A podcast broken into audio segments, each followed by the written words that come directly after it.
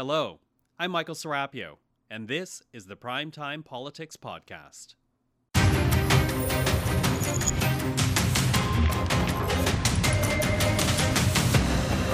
Tonight on Primetime Politics, voters elect new M Ps in four federal ridings tonight. More on what to watch for and what's at stake for the parties with political scientist Lori Turnbull. Being safe is a human right. Making sports safe and ending abuse. The judge who sentenced a disgraced U S gymnastics doctor has a message for Canadians on culture change and the need for a national inquiry. I'll speak with Rosemarie Aquilina. And with a political uproar over changes for L G B T Q students in New Brunswick, a minister dramatically resigns from the Higgs government. Dorothy Shephard explains her decision. This is Primetime Politics.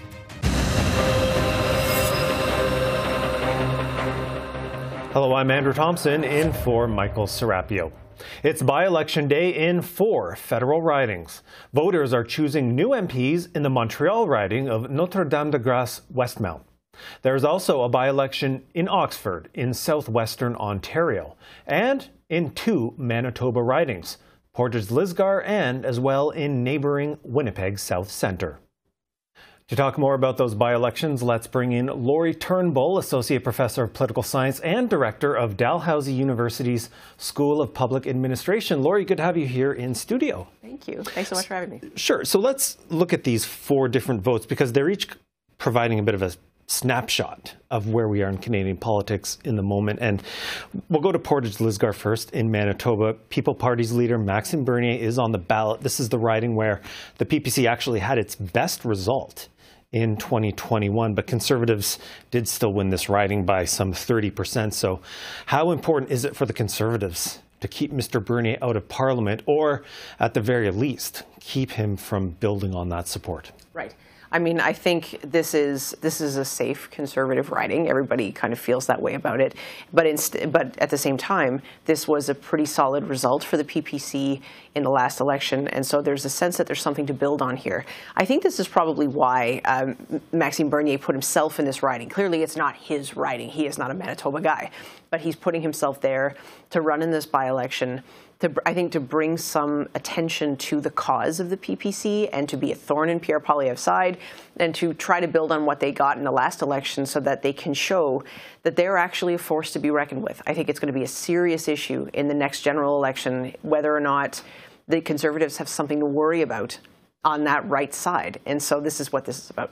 Whether or not the P P C uh, is, yeah. is more than just an anti-COVID party, whether they're going to actually be able to get some more support beyond opposing lockdown measures and opposing other COVID measures, which is what we saw last time. Exactly. Because, I mean, the Conservatives have, I think, historically had this issue around how are we going to organize ourselves. And there's there there's been kind of a breaking down and a coming together and a breaking down and a coming together. And they, and they came together under Stephen Harper to unite the right and beat the Liberals.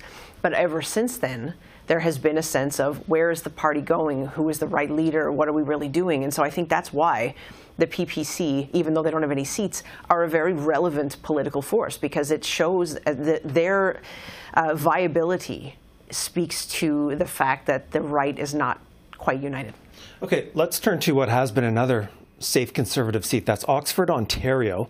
Here, though, we've got some Conservative discord over the process, uh, over the nomination process. The former M P, Dave McKenzie, is actually supporting the Liberal candidate. We've seen one poll saying the Liberals and Conservatives are essentially deadlocked. So what are you watching? Okay, so this is a, a really interesting race for a totally different set of reasons, in the sense that it looks like uh, Pierre Poilievre's camp uh, kind of parachuted a candidate in there. The local riding doesn't love that, understandably, because one of the only things that a local riding association can do independently is put that candidate forward and shape who is going to represent the region in the country, or who's going to represent the riding in the country. And so when you see the leader's office, um, you know, it looks like get, getting involved in that in a way that, that doesn't allow the, the riding association to fully express itself. There's a back and forth. It's kind of a power struggle. It's kind of a sense of where are we going as a party? What is the point of the local representation? And so because this happened the way it happened, you see this, this again, like a kind of a breakdown in the Conservative coalition in the riding, where some people are saying, well, look, I, you know, we, we vote Conservative, but we're not going to this time. Is that going to be enough to actually change the result in the riding? my guess is probably not, because you've got, if you've got a base, the base is going to come out. Are people who are disenchanted with the choice of the Conservative candidate for, for these kinds of reasons, are they going to actually come out and mobilize for the Liberal? That's different.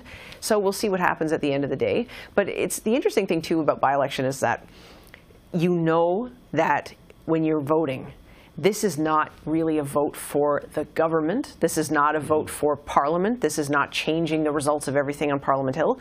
This is actually a kind of one-off interesting moment where you can vote something and it doesn't actually change the whole world. And so people can get kind of brave. Yeah, and that is an argument, in fact, going back to Manitoba, that Maxime Bernier has made for Portage-Lisgar. I do want to, though, go to Montreal. We've got the race in N D G Westmount, where former Liberal Party President Anna Gainey is on the ballot. But we also have the Green Party's deputy leader, Jonathan Pedneault. Now, this was Marc Garneau's riding, and he won fifty-four percent for the Liberals in the last election. Do you expect to see anything different here? Not really, to be honest. I mean, Anna Gainey is, again, as, as you said, has been president of the party. She's very close to the prime minister. Um, I think the one interesting thing that could come out of this is, could she find herself in a cabinet position? Uh, the prime minister already has three cabinet ministers from Montreal plus himself. Mm-hmm. So um, that's, that's a little bit of a factor to consider. But at the same time, given her leadership role in the party, it would be hard to see her not moving into a leadership position once she was elected. But it, it'll be interesting to see what Pedneault can do in terms of a vote and what he actually brings out. This will be a litmus test for the Green Party. Again, not, I don't think, a riding they expect to win. But if they have a, if they have a poor showing, like, what does that say about the future of the party? OK, well, we're, we're racing back and forth across the country. We'll finish our by-election tour. We'll go back to Manitoba, uh, to Winnipeg, where Ben Carr is hoping to succeed his late father, Jim, as the Liberal M P. But, you know, another interesting uh, thing that people have noticed here, we've, we've got nearly fifty candidates on the ballot, and it's the latest protest we've seen in some recent elections where ballots are being stacked as a protest against the voting system itself. Yeah, I think you could argue we saw that in a, in a recent uh, by-election in Ontario. We can see in the, the mayor's race for Toronto, not really a protest vote, but, but this, this really flooded ballot. And what do you do as a voter when you're trying to get a sense of who is, who is running, what do they stand for, what are my real choices? That's really hard. I mean, I think in this position, in, in this case, it would be very unlikely that anything happens other than a Carr win. And I think to bring the question around again, uh, probably likely, probably a possibility for a cabinet position for him in the event that he is successful. But there is a question to be raised about what is the, what like, what is the value of having so many choices that you're literally like kind of unfolding a ballot? Like, you know, what what do you do by way of understanding the candidacy of each person? All right. So we've talked about what some of the local issues are in each of these four ridings. Let's take a bit of a national picture as we close out our conversation. Uh, as we look at the leaders, uh, Justin Trudeau and, and Pierre Poilievre and the other parties, uh, what do you think the results tonight may say about where we are right now in Canadian politics and the state of support for the different parties? Sure. I mean, I think the benefit cost for Pierre Poilievre versus uh, Justin Trudeau is different. I think that overall, uh, we can see that those two leaders are very polarizing. We can see that their, ne their negatives are quite alarming, and their positives are not as high as they want.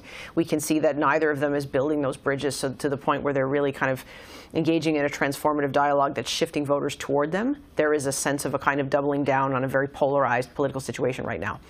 The, what we can see tonight, I think, is the expectation is that the Liberals will hold what they have. The fact that Anna Gainey will likely win and Carr will likely win is not going to be seen as, a, you know, the prime minister knocking it out of the park. That's what people expect to happen. For Poilievre, I think the math is quite different. There's, there's more of a risk for him in the sense that if, even if Bernier doesn't win, if he does well, that's going to be something that Poilievre has to worry about. If uh, the Liberal candidate in Oxford does well, and the, vote, and the margins, even if the Conservatives win, if they're small, there's a sense, I think, for Poilievre that he's got something left to prove. And whether um, moving toward the right in a way to collapse the P P C vote then costs them in terms of the, moving to the other side and trying to appeal to more centrist voters who are looking for somewhere to park their vote in a climate of total voter fatigue with the government, is Poilievre able to capitalize on that? And if he's not, well, then what does that say about the future of the party? OK, well, we'll read the tea leaves as the votes come in. Uh, Lori Turnbull of Dalhousie University, thanks so much for your by-election insight. Thank you, too.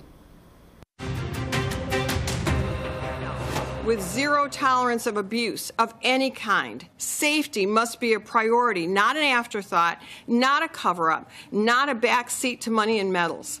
So before any meaningful action can be taken, you must, I implore you, I beg you, have this independent judicial investigation.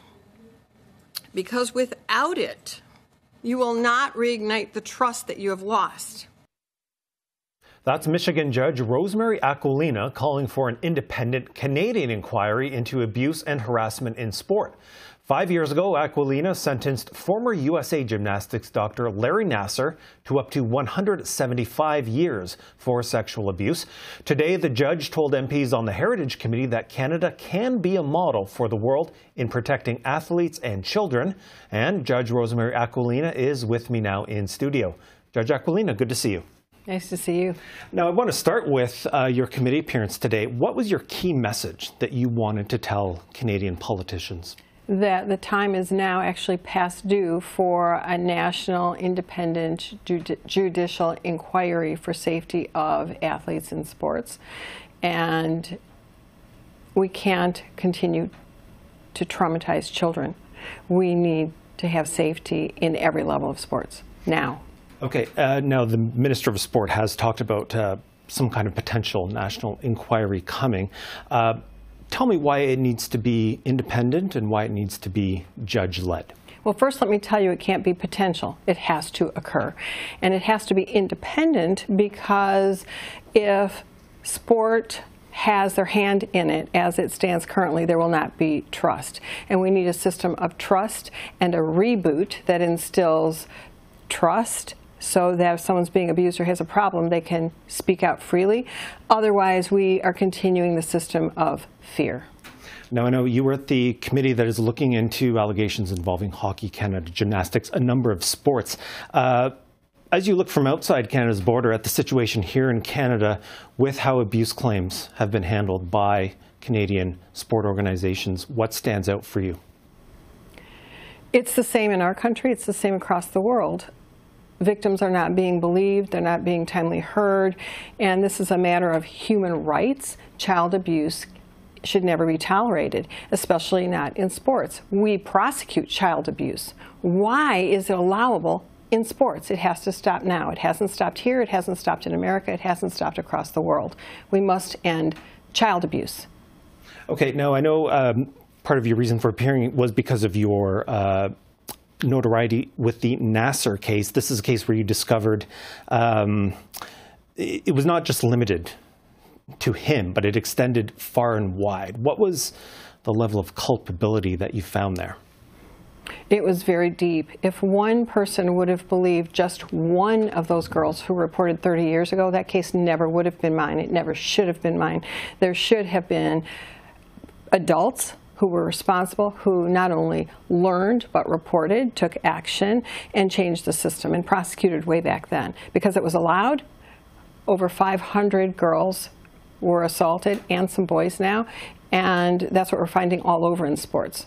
So what does that tell us then about the power of retaliation that perpetrators hold over their victims, and what would an inquiry need to look at to really tackle that problem?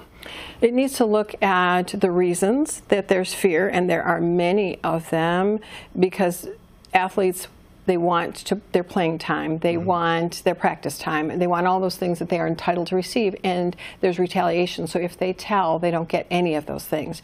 If we take the money out of it and we stop the fear and we look at the problems and we look at education and punishment of those who are abusing and taking out coaches until there's either clearance or punishment, then we're looking at safety. We have to have safety over money and medals, and then we will have champions on the field and in life. And you have, I know you've worked with, in the United States, you've worked with the U S Olympic Committee, you've worked with members of Congress uh, to make changes in your country. Uh, what have the challenges been in moving forward, and what are the successes that you've seen? There have been a few successes. We are able to change the statute of limitations, either to get rid of it or to extend it. We've added on certain boards uh, fifty percent of the athletes to have a voice, but we have not gone far enough. There's a lot of work to do, both in America and across the world, and I'm hoping that Canada can be the leader it needs to be and that we can all catch up to Canada. Right now, everybody is at a standstill as far as I'm concerned, because every single day there's no action. There are children being abused. We cannot wait. Now, aside from the issue of an inquiry, the Minister of Sport has uh, announced last month some other measures for the government uh, towards making sport organizations more uh, accountable. So, for instance, a public registry, restrictions on non-disclosure agreements, uh, more financial transparency, and you just talked about boards of directors, uh, movement to change uh, the makeup of those boards of directors. What do you think about those kind of measures, and, and, and is that going to be enough? It's not enough, but it's a really good start. There has to be accountability. You also have to have the enablers and bystanders who are also taken to task or prosecuted or sued or taken out of the equation.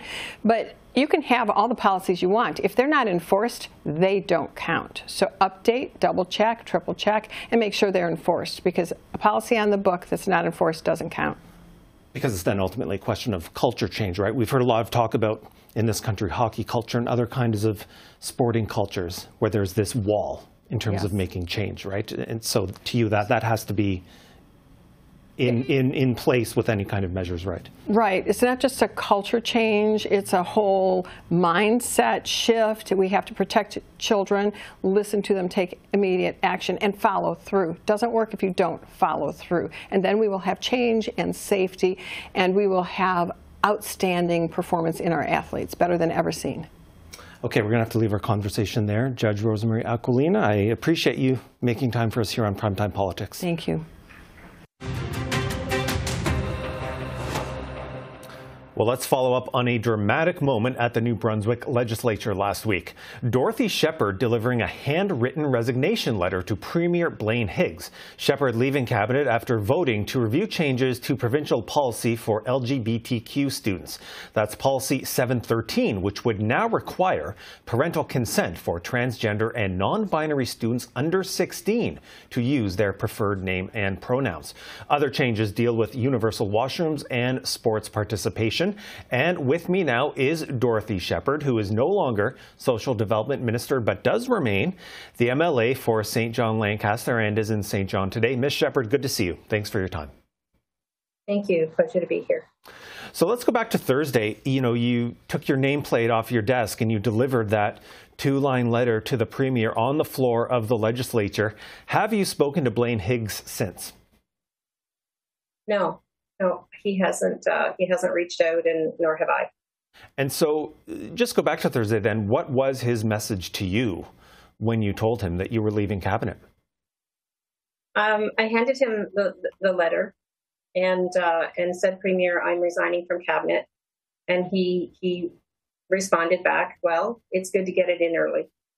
Okay, and since then, Premier Higgs, he has taken some questions from reporters, and he said uh, that tough conversations or um, losing out on an issue to a majority of caucus members shouldn't lead to someone resigning, that uh, it's unfortunate, uh, in his words, to see you walk away from your job in cabinet. What's your response to that? Well, that's how he would frame it. Um, I don't agree that, um, that we, we had consensus. And, um, and and of course, caucus and cabinet conversations are confidential, so I'll leave it at that. But um, I have never walked away from a difficult conversation, not ever. And um, I think, as uh, as minister in his government, I have um, I've served in some portfolios, uh, you know, as minister of health uh, during COVID, and uh, and minister of social development the first time um, when we we had um, you know. Uh, difficult negotiations with um, with our nursing home workers, and and I've never I've never run away from a difficult conversation, nor have I run away from a difficult conversation with him. Now, I know you said last week that this decision was not just about policy seven thirteen. So what more went into your decision to give him that letter? Well, it's been a difficult few months, and, and in fact, a difficult, you know, year and a half. Um, and, and since sharing the letter from October twenty-first, I think people understand that I've tried very hard to um, to make this a very workable uh, relationship. And And in the last couple of months, I really have felt that barrier after barrier had been put up in front of me to accomplish any of my work that it really I felt needed to be done in the Department of Social Development, important work. And if I can't move that work forward, then someone else needs to be there who he will let them take it forward. And so that's why I, I did what I did. Okay, you mentioned that letter. You did. You sent this handwritten letter to the Premier in uh, twenty twenty-one, uh, accusing him basically of not trusting anyone, of not wanting to engage with ministers, of, of destroying the team, in your words. So uh, is it your view that this was the case with Policy seven thirteen? You know, as this evolved, um, and really I didn't look at that letter again until actually I had mentioned it. Um, I didn't really intend on mentioning it, but when I was asked about why are you so specific about October twenty-first, you know, I realized that letter was has been very much on my mind at, at many intervals uh, since then. And and as I reread the letter, I, I just seemed to see how how so many parts of it and components of it were surfacing now. It's um anyway, it's it's a powerful realization of um, of understanding, you know, evolution of events. Okay, now since bringing forward uh, these Policy seven thirteen changes uh, on L G B T Q students, the Premier has hinted, as you know, that he's willing to call an election on this or to put his support uh, before the party for a vote on his leadership. Do you think he would win? I don't know. I have. Uh, there have been many issues where I felt the Premier has um, has has managed it in very antagonistic ways, and and times when I thought, you know, surely to goodness, there's there's going to be a repercussion, um, and there never has been. So uh, I can only tell you that um, I, I sincerely do not know what consequences are out there for for um, for the Premier, if any. And um, I, I would I would even hope that, that the leadership style would change to, to be more of a team, to be more um, of, of an understanding that ministers uh, and caucus have a very sincere role to play in the management of government. I've always been reminded that my power lied in caucus and at the cabinet table and in the legislature. And, you know, that really was very poignant for me this past week, in understanding that the legislative chamber is a very powerful place. And that was why I made the determination to give him my resignation letter inside the chamber of the legislature. Okay, now, there are some other ministers who joined you in voting to review uh, Policy seven thirteen. Do you think more resignations are possible over the next few days or weeks? I can't speak for my colleagues. I just know that I felt that the barriers in front of me were to the point where I couldn't, I couldn't be effective anymore in cabinet and as Minister of Social Development. So I, you know, I think it's obvious from the vote that there are individuals who, um, you know, who have some concerns. I think that for the first time in a long time, um, there were we came together as a group, not something easily done uh, in this government. We we are all fairly segregated, if I can call it that. Um, and and so that's how strong of an issue this was, but at the same time, it um, it, it brought forward enough, um, you know, courage for um, for some of us to come together to say it, this not only feels right, we're hurting people, and we have to stop it. Okay, so let me uh, end with you on this question then on Uh, Policy seven thirteen, obviously the debate has been very contentious in your province. That motion uh, did pass the legislature to review uh, those planned changes. Do you think Mister Higgs or his government will change course now? I have no indication that that's going to happen. So that's why, you know, part of this was really about my own reputation and how far was I going to allow Um, conversations like this to go on without taking a stand. And so I truly felt that this was the strongest stand I could take. And um, and I'm, I'm grateful for the support that I've received. Okay, we'll have to leave our conversation there. Dorothy Shephard joining us from Saint John, New Brunswick. Thank you so much. Thank you. Appreciate it. And finally tonight, we now have the design for a national monument to Canada's mission in Afghanistan, and veterans played a large role in the selection.